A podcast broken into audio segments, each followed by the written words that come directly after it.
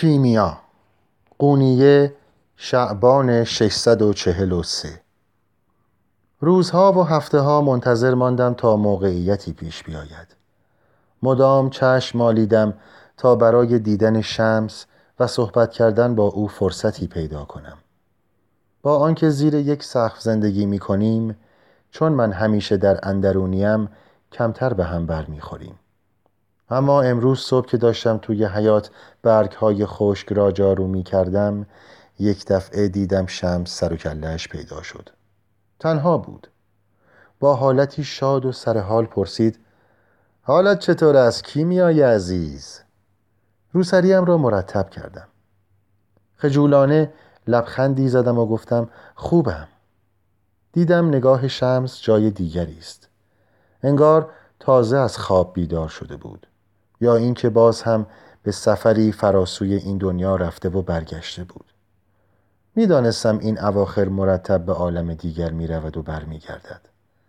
هر وقت از سرای خاکی دور می‌شد موقع برگشتن از وجناتش می‌شد فهمید. مدتی در این عالم نبوده. چهرش حالتی غرق در فکر پیدا می کرد چشمهایش مات می ماند انگار از پشت شیشه نگاه می کند در این مدت طولانی از بس به رفتار و حرکات شمس دقت کرده ام دیگر طوری شده که کوچکترین فراز و نشیب وضع روحیش را سریع متوجه می شدم. البته این را به خودش نگفتم شمس سرش را بلند کرد و چشمهایش را تنگ کرد و به آسمان نگاه کرد. گفت طوفان در راه است کیمیا به نظرم هوا خیلی زود خراب می شود درست بالای سرمان انگار فقط روی ما دانه های خاکستری برف می چرخیدند. اولین برف زمستان چنان نامحسوس چنان بیخبر می بارید که آن لحظه تصمیم گرفتم سوالی را که مدتها ذهنم را مشغول کرده بود از شمس بپرسم گفتم قبلا گفته بودی هر کسی به میزان درک خودش قرآن را می‌خواند. از آن موقع می‌خواستم درباره قرائت چهارم بپرسم اما فرصت نمی‌شد. شمس آهسته به طرفم چرخید. وقتی اینطوری با دقت نگاهم می کرد دست و پایم را گم می کردم دلم آب می شد پیشانیش کمی چین افتاد. لبهایش را جمع کرد. دست راستش را زیر چانهش تکیه داد و مدتی همانطور ماند. پرده اسراری که افکارش را پنهان می کرد کشیده مانده بود. کاش می دانست در چنین لحظاتی چقدر جذاب می شود گفت قرائت چهارم را نمی توان با زبان وصف کرد. بود دیگری هست که زبان از بیانش قاصر است. به ساحت عشق که قدم بگذاری دیگر نیازی به کلمه ها نیست.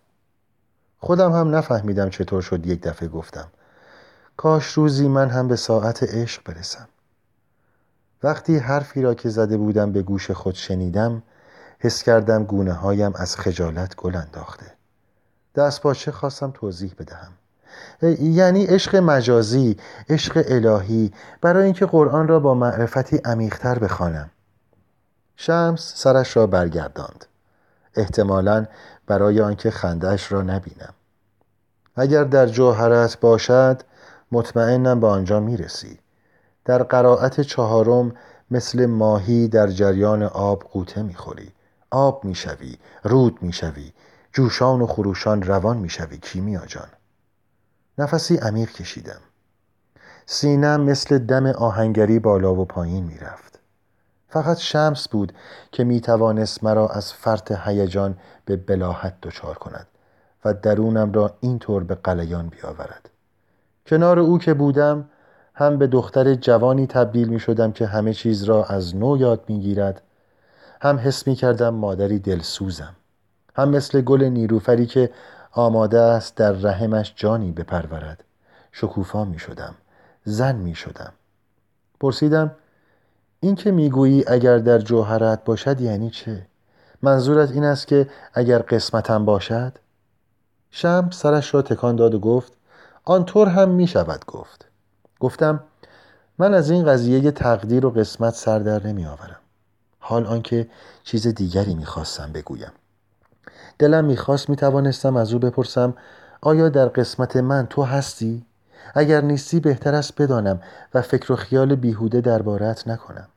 شمس گفت نمی‌توانم بگویم تقدیر چیست اما می‌توانم بگویم چه نیست. تقدیر به آن معنا نیست که مسیر زندگیمان از پیش تعیین شده. به همین سبب اینکه انسان گردن خم کند و بگوید چه کنم تقدیر این بوده نشانه جهالت است.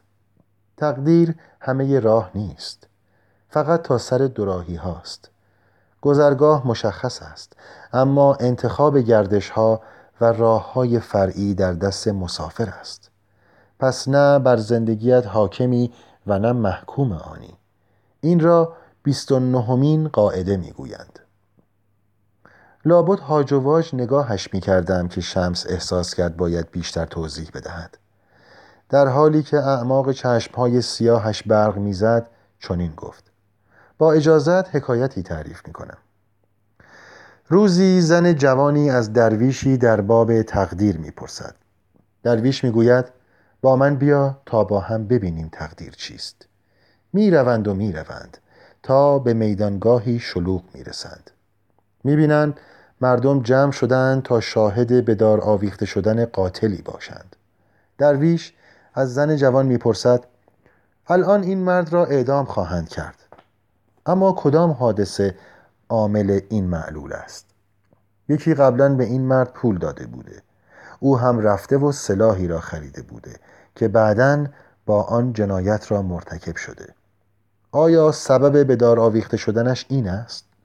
یا اینکه چون موقع ارتکاب جنایت کسی نتوانسته جلویش را بگیرد الان دارد به طرف چوبه دار می رود یا علتش این است که پس از ارتکاب جنایت نتوانسته فرار کند؟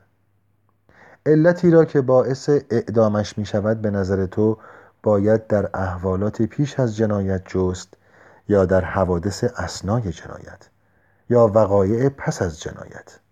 حرف شمس را بریدم و گفتم داری گیجم می کنی مرد قصه به این دلیل اعدام می شود که قاتل است. یعنی جنایتی وحشتناک مرتکب شده. مکافات عملش را می کشد این علت است. این هم معلول.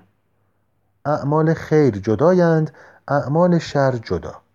شمس یک دفعه صدایش را پایین آورد و طوری که انگار خسته شده باشد گفت منظورت را می‌فهمم. اما در زندگی همه چیزها را نمی شود اینطور راحت از هم جدا کرد.